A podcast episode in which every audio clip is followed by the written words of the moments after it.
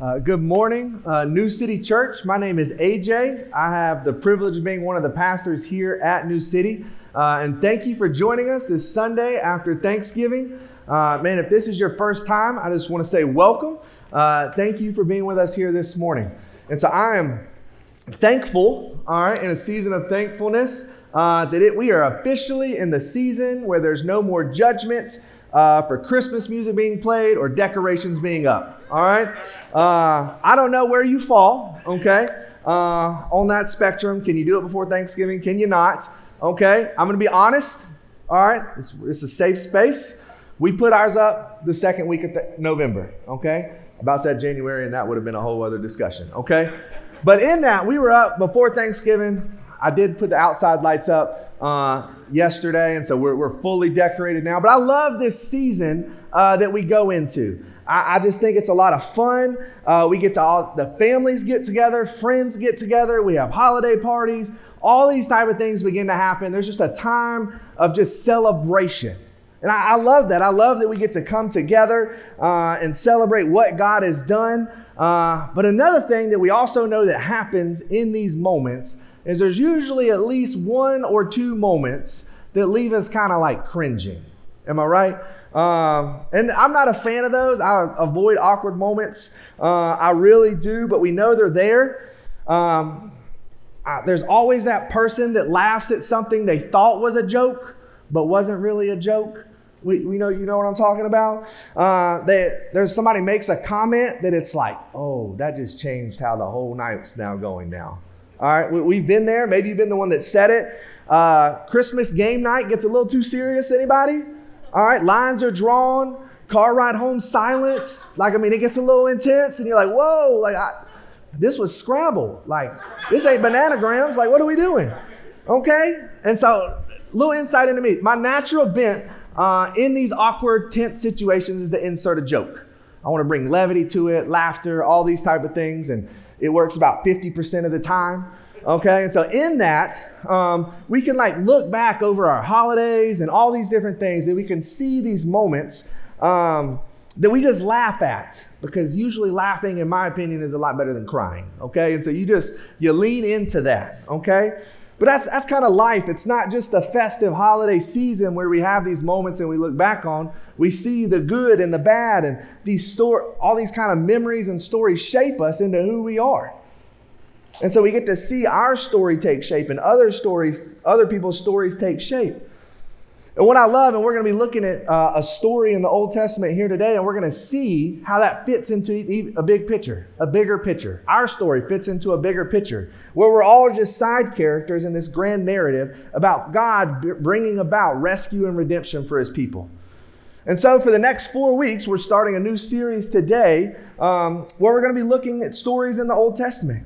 And this new series that we're going to be talking about is called The Scandalous Cradle all leading us up to Christmas where we celebrate Christ's birth. And so, throughout our series, what we're going to be doing is we're going to be using Matthew 1 as this launching pad to point us back to these stories in the Old Testament using the genealogy of Jesus as kind of a common thread over the next several weeks. And so, in this series and in the genealogy, we're going to see that there are scandalous parts or a scandalous nature to it, and how Jesus' family tree is not perfect. Instead, it can, it can, it has moments that seem scandalous to include in the uh, coming uh, Messiah's lineage. And so we're going to see that there's a wide range of people from kings and rulers, good and bad, prostitutes, adulterers, Gentiles, all of which are going to play a role in bringing about the birth of God's own Son, Jesus Christ.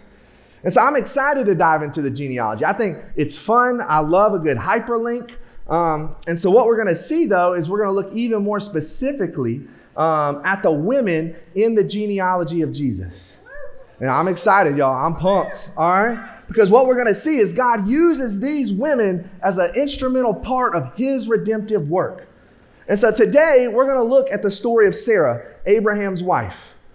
And though she isn't mentioned specifically in the genealogy, she's going to play an instrumental role in God's plan as the wife of Abraham uh, who is mentioned. And so the other women, just to give you a, a heads up, that are in Matthew 1, uh, we see Tamar and Rahab, Bathsheba, Ruth, and Mary, the mother of Jesus. all are going to be, and they're all going to be key to bringing about this cradle that's going to hold our Messiah. And so I'm excited to dive into this today. And so um, next week, we're not going to talk about Rahab, who comes next in the genealogy. We just walked through the book of Joshua.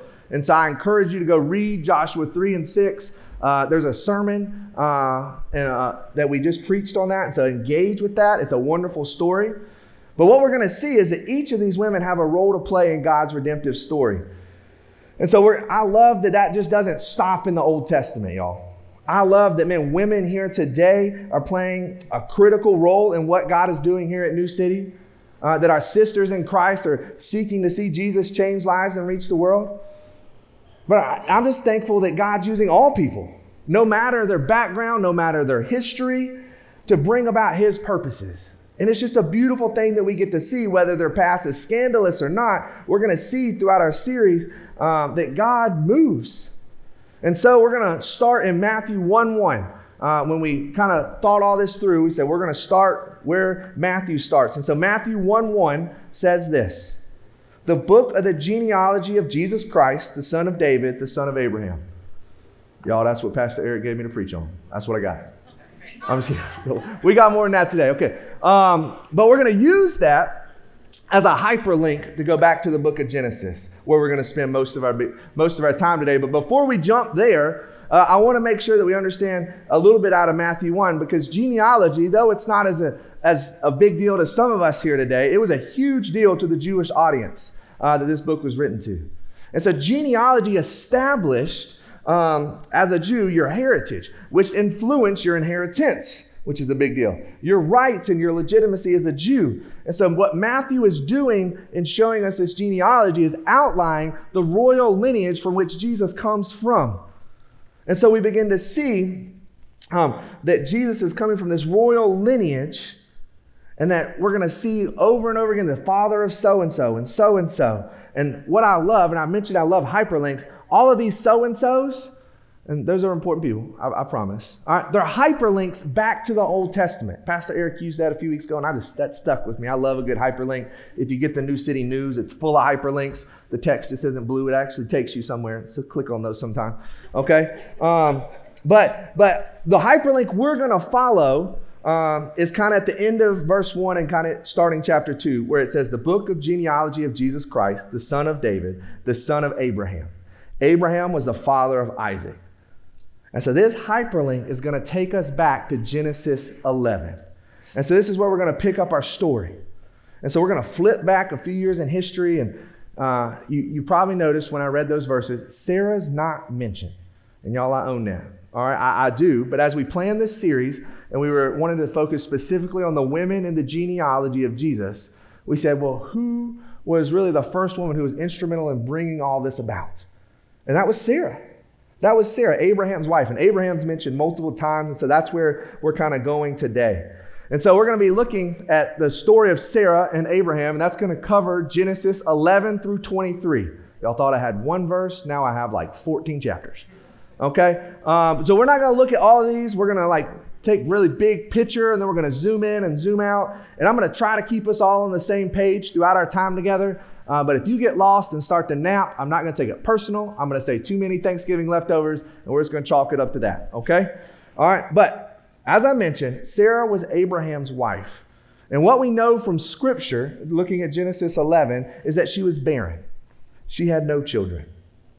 And so uh, we, we go to Genesis 12, where we see at respective ages of Sarah at 64 and Abraham about the age of 75. Uh, God calls them to leave their their homeland and go to a land that he will show them, and he's going to make them a great nation. And this is, this is where God first promises Abraham that he is going to give this land to his offspring. But remember with me as we kind of look at the big picture that she was she, she had no kids. She was barren. And from there, a whole lot of things are going to happen to Sarah and Abraham. And I encourage you to go and read. This is a crazy story. All right? And so, but what we're going to see a little bit later in their story is that God's going to make a promise to Abraham to give him a son that will be his heir. And he affirms that promise and makes an even greater eternal promise with him in Genesis 17 at the age of 99. Y'all, we've just covered like 24 years, all right, in like three minutes. But in all of this, what we're going to see, our main idea for today is going to be this that nothing is too hard for the Lord. And so we're going to see this idea come out of one of the texts that we're going to zoom in on out in Genesis 18. But this isn't just going to be tied to this text because hopefully, as we come out of the book of Joshua and we see God doing the impossible over and over again, we're just going to realize that this is a truth that we see in Scripture. Because He moves in ways that we don't expect, and we see it throughout the Bible, and we can even see it in our own lives today. And so, one of the questions I'm just going to pose for you to kind of chew on as we work through our, our text today is Do you think something is too hard for the Lord? Do you think someone or something is outside the reach of God that you, He just can't handle that? I can't give that to Him. And so during our time, I hope that you see this morning that nothing is going to be too hard for the Lord. That God's the creator and sustainer of heaven and earth. That He rules rightly and moves justly in ways that are behind, beyond our comprehension. He's the one who placed the stars in the sky and knows them by name. He clothes the lilies and takes care of the sparrows. Not a particle in our world moves without him knowing it.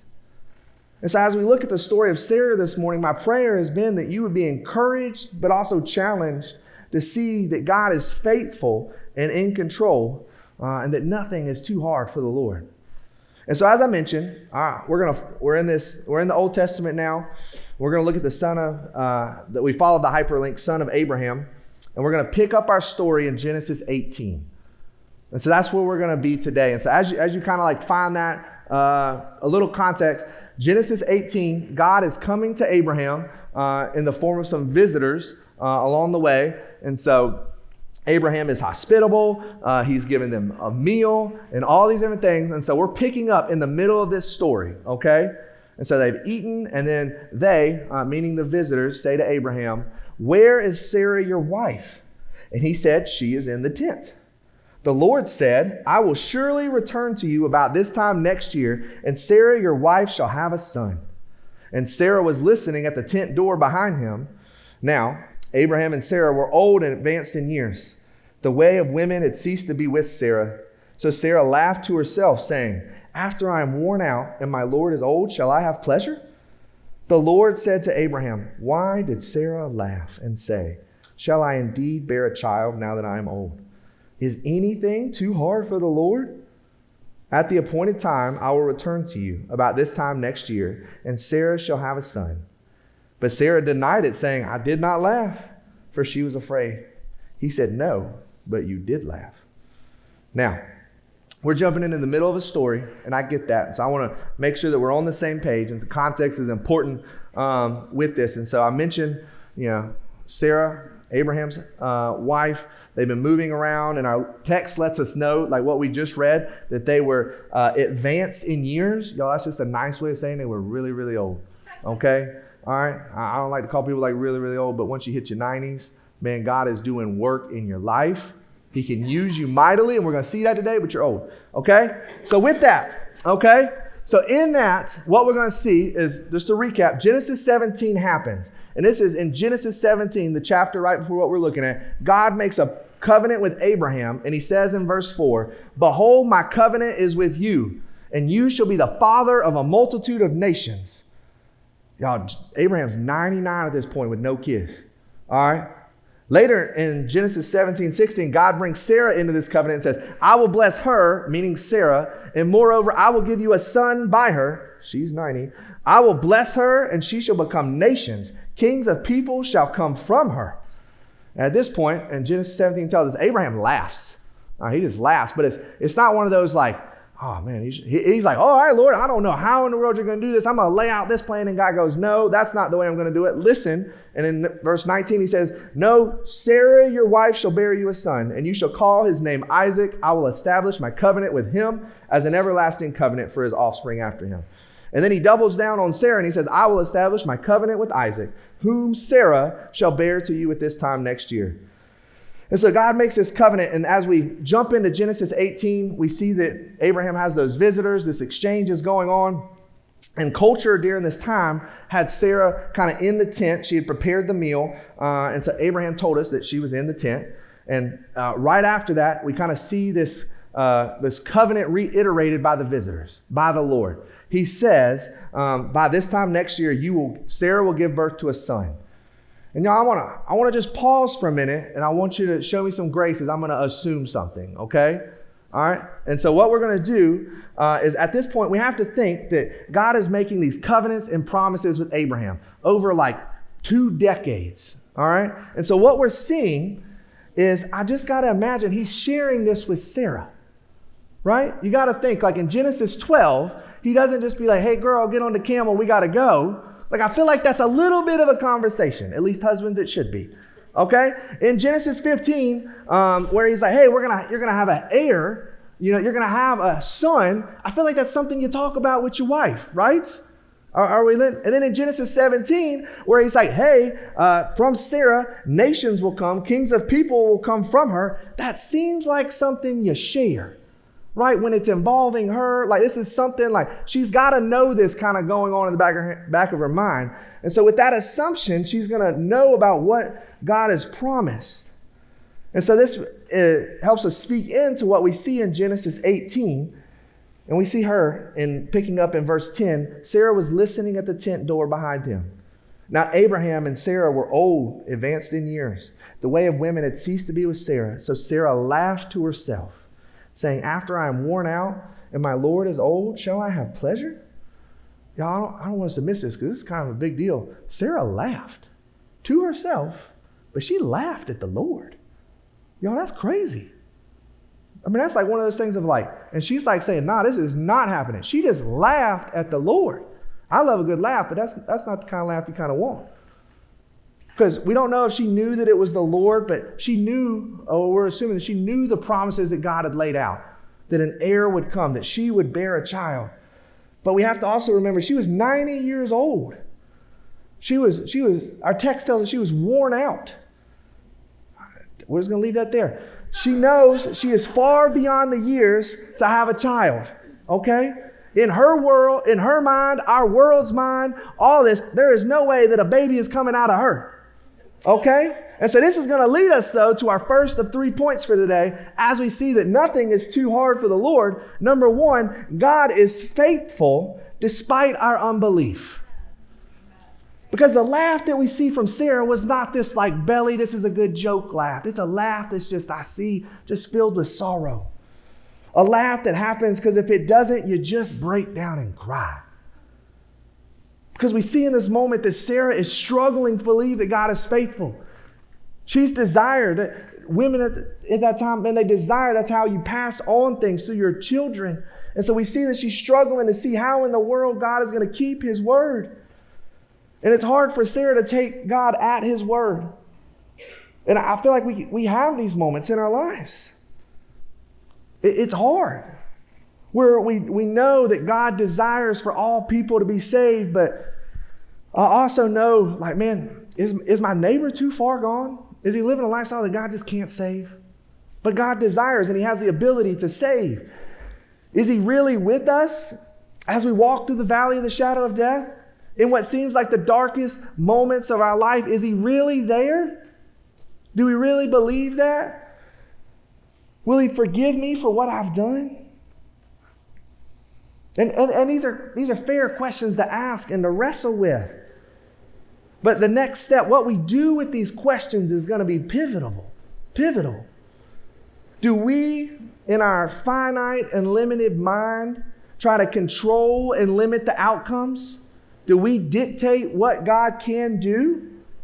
Or do we look at who God is and lay them before Him prayerfully? Just continuing, pleading with God to move. Because I would say the latter, but that's an easier thing said than done. And I get that.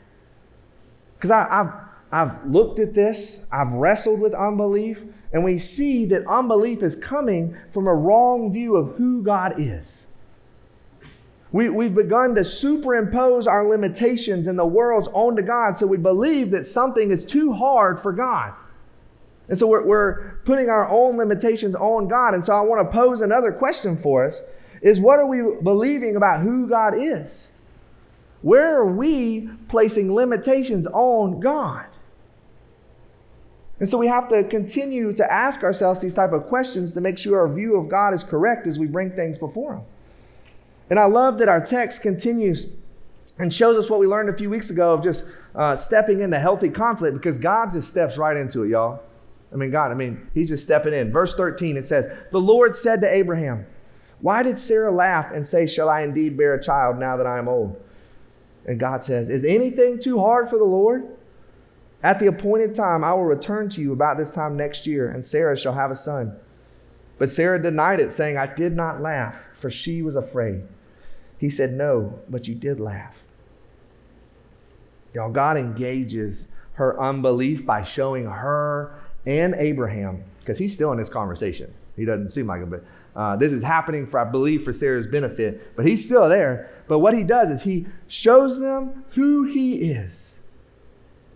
And in a moment, I, I feel like Sarah begins to realize um, what King David many years would say later in Psalm 139, where it says, O Lord, you have searched me and known me. You know when I sit up and when I rise up. You discern my thoughts from afar, even before a word is on my tongue. Behold, I behold, O Lord, you know it altogether. Because y'all remember, she, she laughed to herself. It wasn't this like audible big laugh, like chuckle. It was to herself. But God knew it.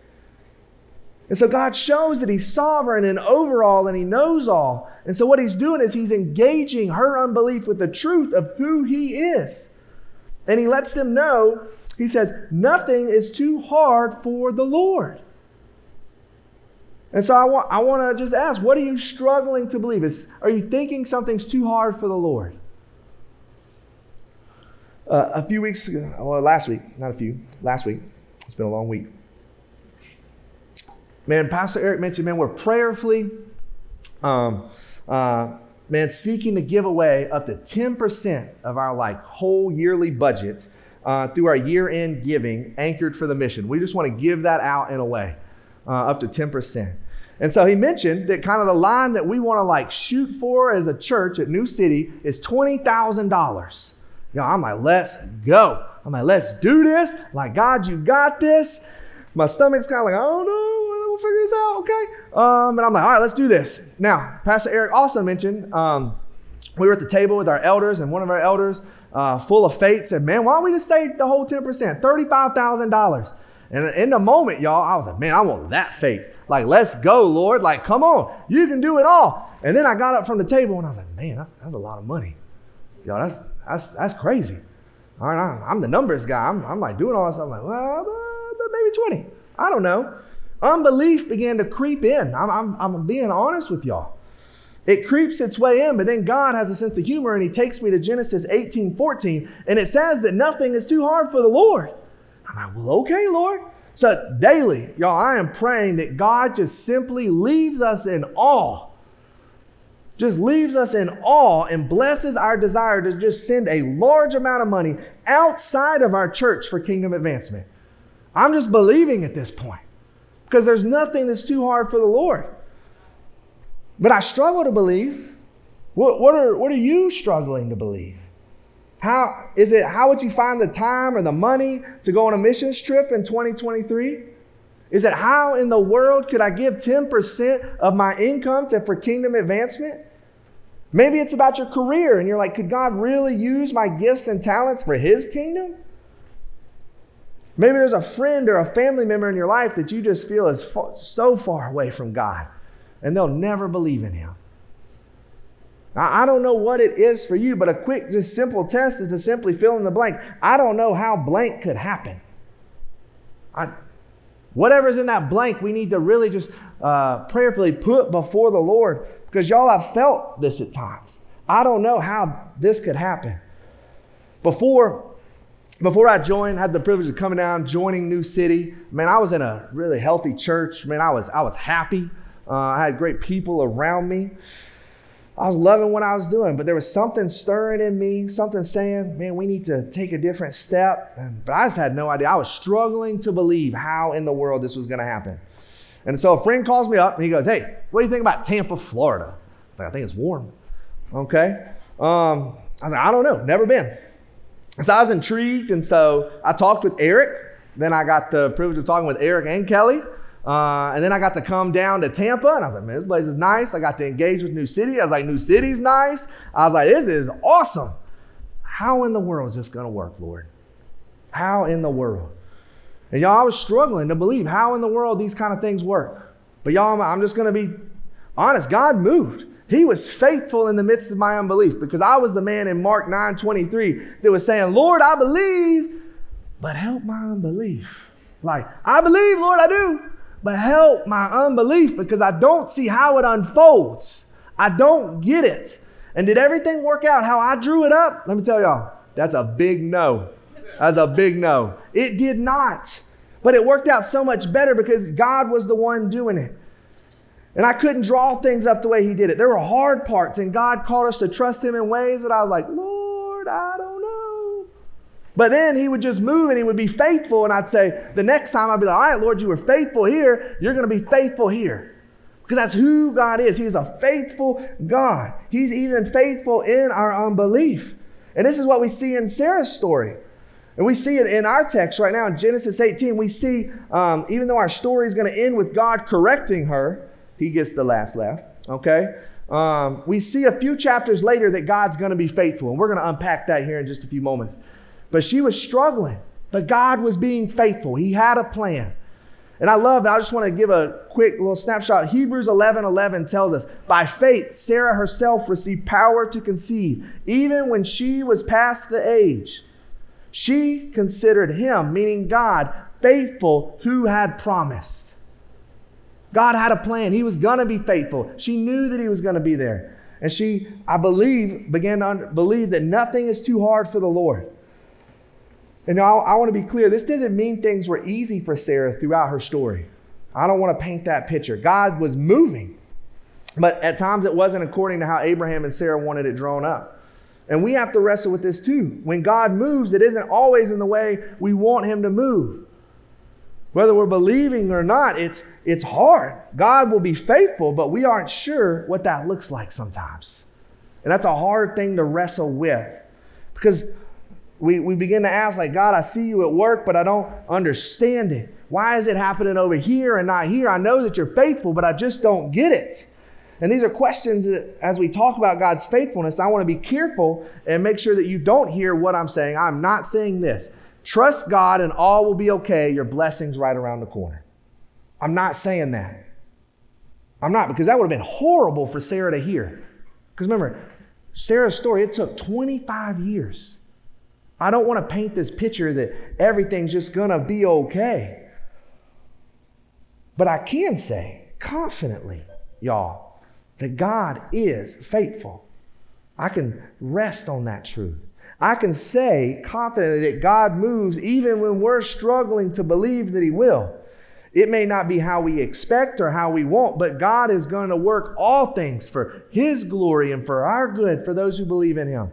Even if it doesn't make sense, even as we struggle to believe, God is faithful.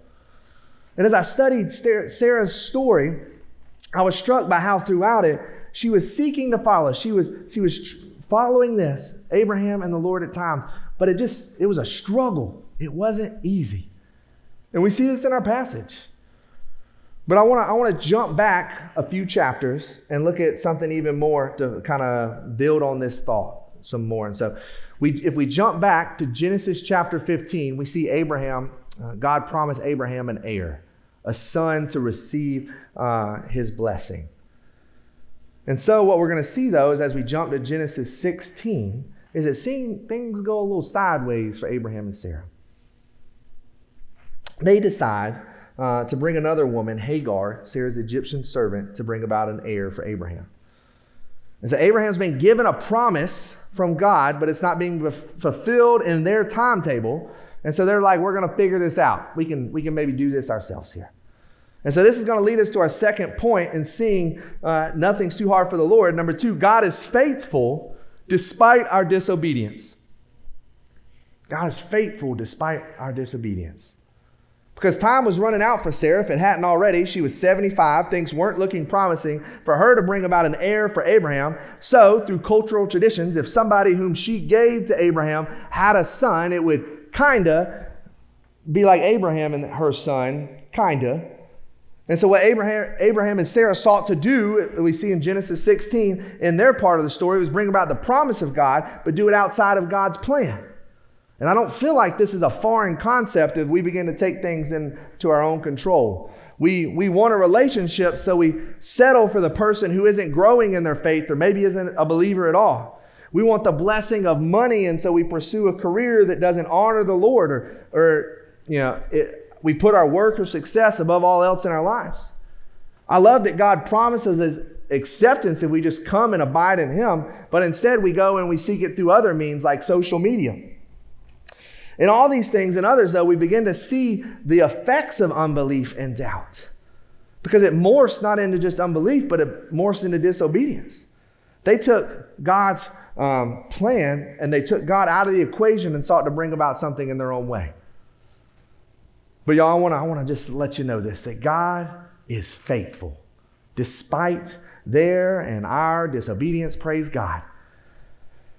We're going to see that this takes place, but God's going to be faithful to bring about His promises. Y'all, He is rich in mercy and grace. He is a God whose plan is not thwarted by us.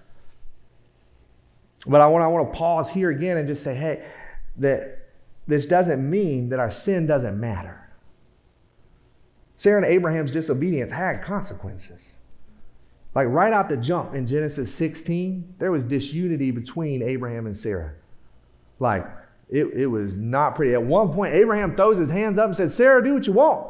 And so, what that lent Sarah to do uh, was to send a, pre- a pregnant Hagar just out into the wilderness. Fend for yourself.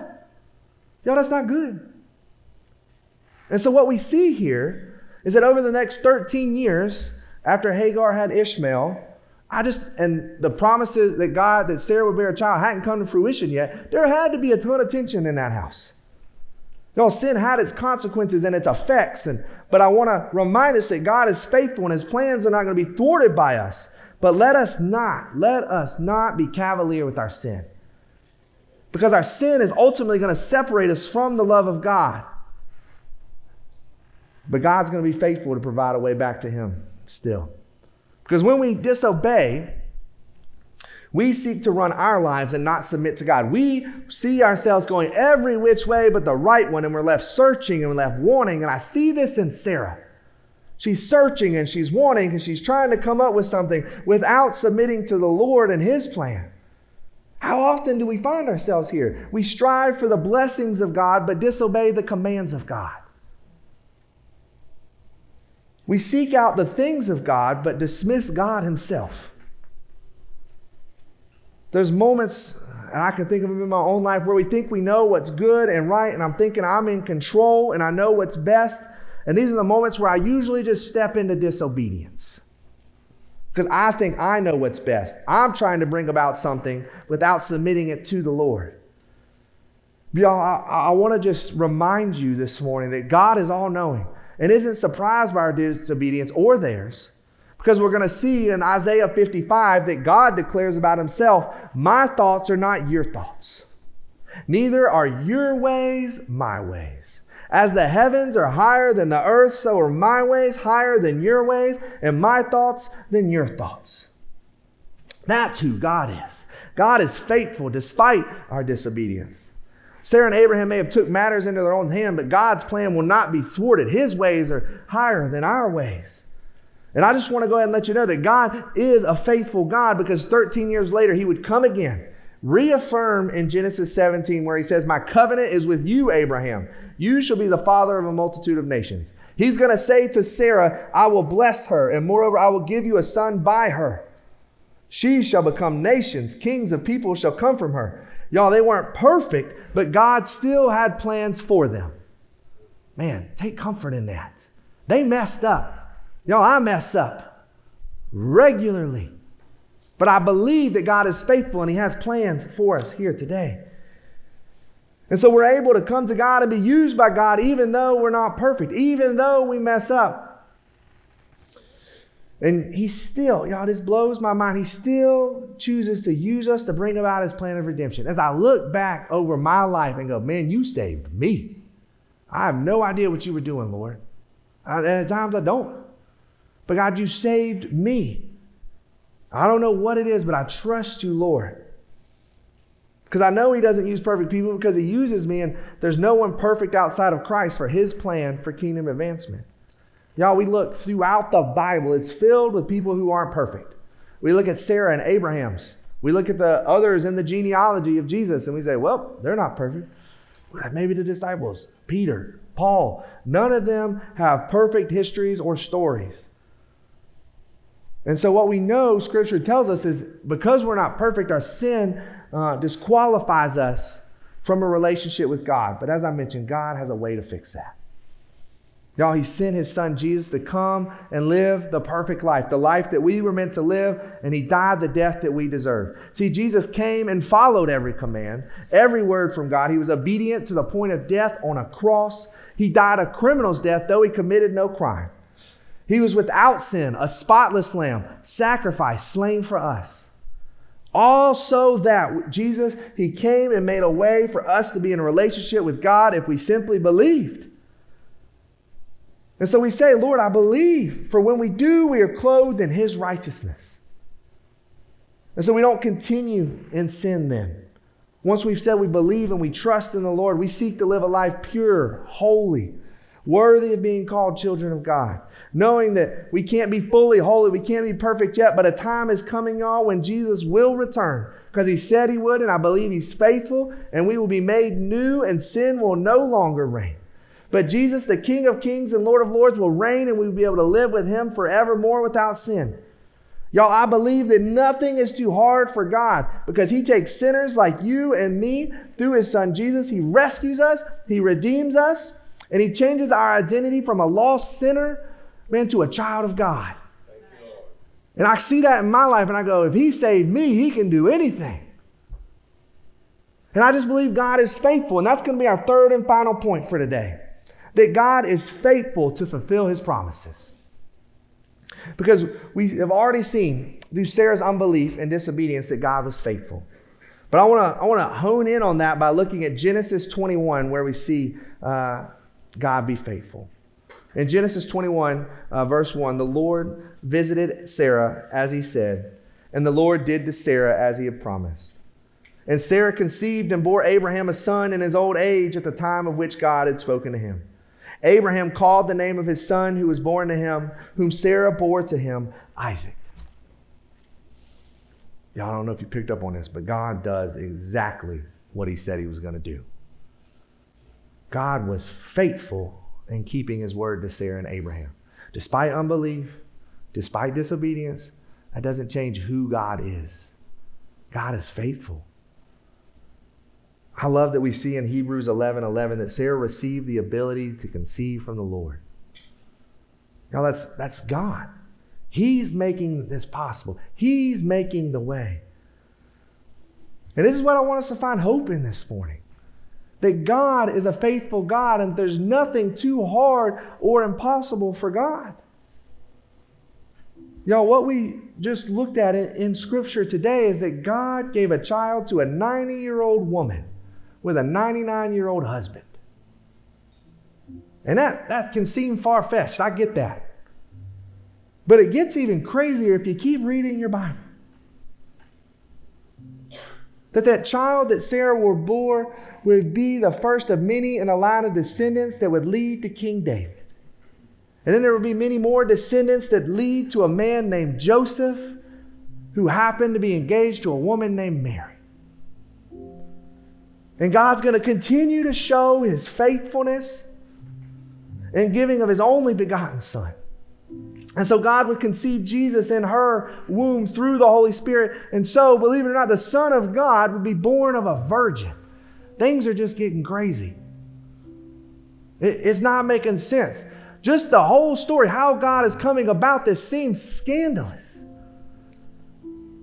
But y'all, his faithfulness doesn't just stop there. Because now God's here on earth in the flesh, Jesus, the Son of God. And He's going to continue to be faithful. He's going to perform miracles. He's going to bring about uh, all these different prophecies, and they're going to come true. And He's going to be about His Father's work.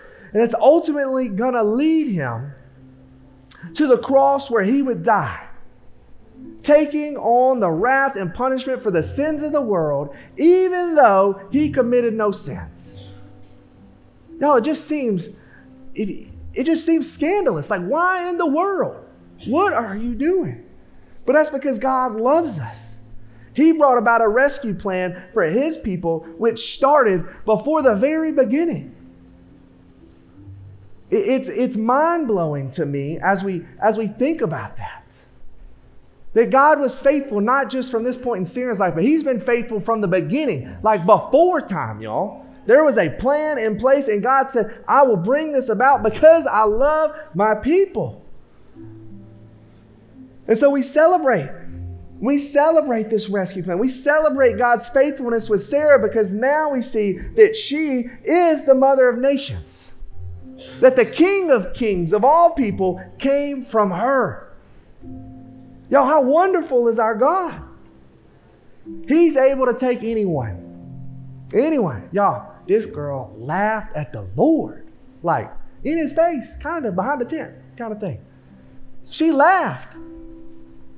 And in that moment, she was struggling to believe, but God proved himself time and time again faithful. And so I don't know where you're at this morning. Coming off of Thanksgiving, but I want you to hear that God is faithful this morning. Psalm 100, verse 5 tells us this that the Lord is good and his love endures forever. His faithfulness continues through all generations. Do you believe this? My prayer is that you do. Because I just believe in, because God's word said it's true that, that one day, because God's promised it, that one day every knee will bow and every tongue will confess Jesus as Lord. Y'all, it tells us in God's word that He's coming back to reign forevermore, that all the sad things will become untrue. It tells us that He's made a way for you and me to be in relationship with Him. And so, this cradle that we celebrate at Christmas, as scandalous at times as the genealogy may seem, it all happened so that the cross would happen. So that God would come to walk among this earth, but not just for a little while, but so that He would reign forevermore through the work of Jesus Christ. And so, seeing this and seeing our story today, I believe that nothing is too hard for the Lord. No situation, no person, no history, none of that. Nothing is too hard for the Lord. And so he just tells us, He says, Come to me, all who are weary and heavy laden. As you're carrying what seems like this impossible thing, He says, Come, and I will give you rest. And so that's what I pray you find.